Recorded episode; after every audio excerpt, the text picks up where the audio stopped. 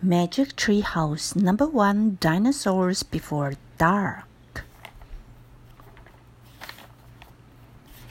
Chapter 1 Into the Woods.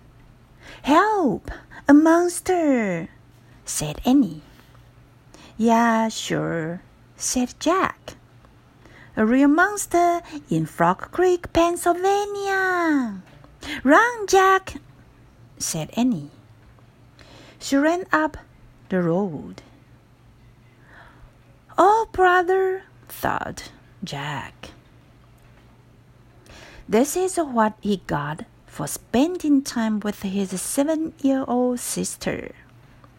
Annie loved pretend stuff, but Jack was eight and a half. He liked real things. Watch out, Jack, the monster's coming, said Annie. Jack didn't say anything.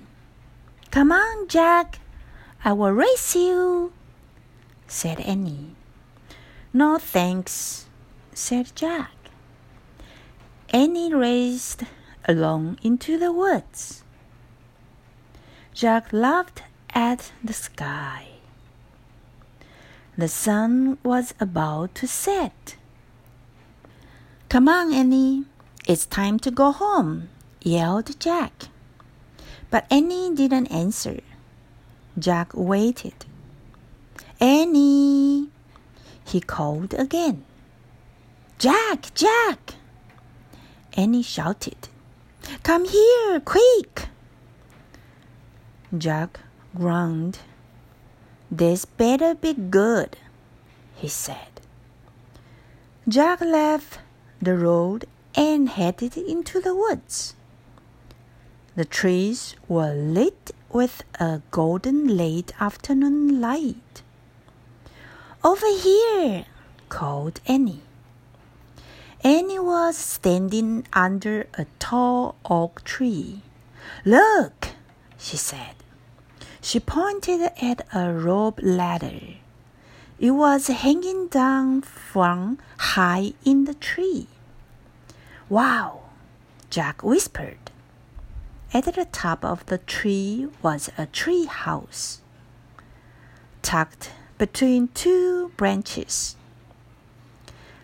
That must be the highest tree house in the world, said Annie. Who built it? asked Jack. I have never seen it before. I don't know, but I'm going up, said Annie. No, we don't know who it belongs to, said Jack. Just for a tiny minute, said Annie. She started up the ladder. Annie, come back, said Jack. But Annie kept climbing she climbed all the way up to the tallest branches. Jack sighed. Annie, it's almost dark. We have to go home. Annie disappeared inside the treehouse. Annie, Jack called. Jack waited a moment he was about to call again when Annie poked her head out of the treehouse window. Books! Annie shouted. What? Jack said. It's filled with books, said Annie. Oh man, Jack thought. He loved books. Jack pushed his glasses into place. He gripped the size of the rope ladder and started up.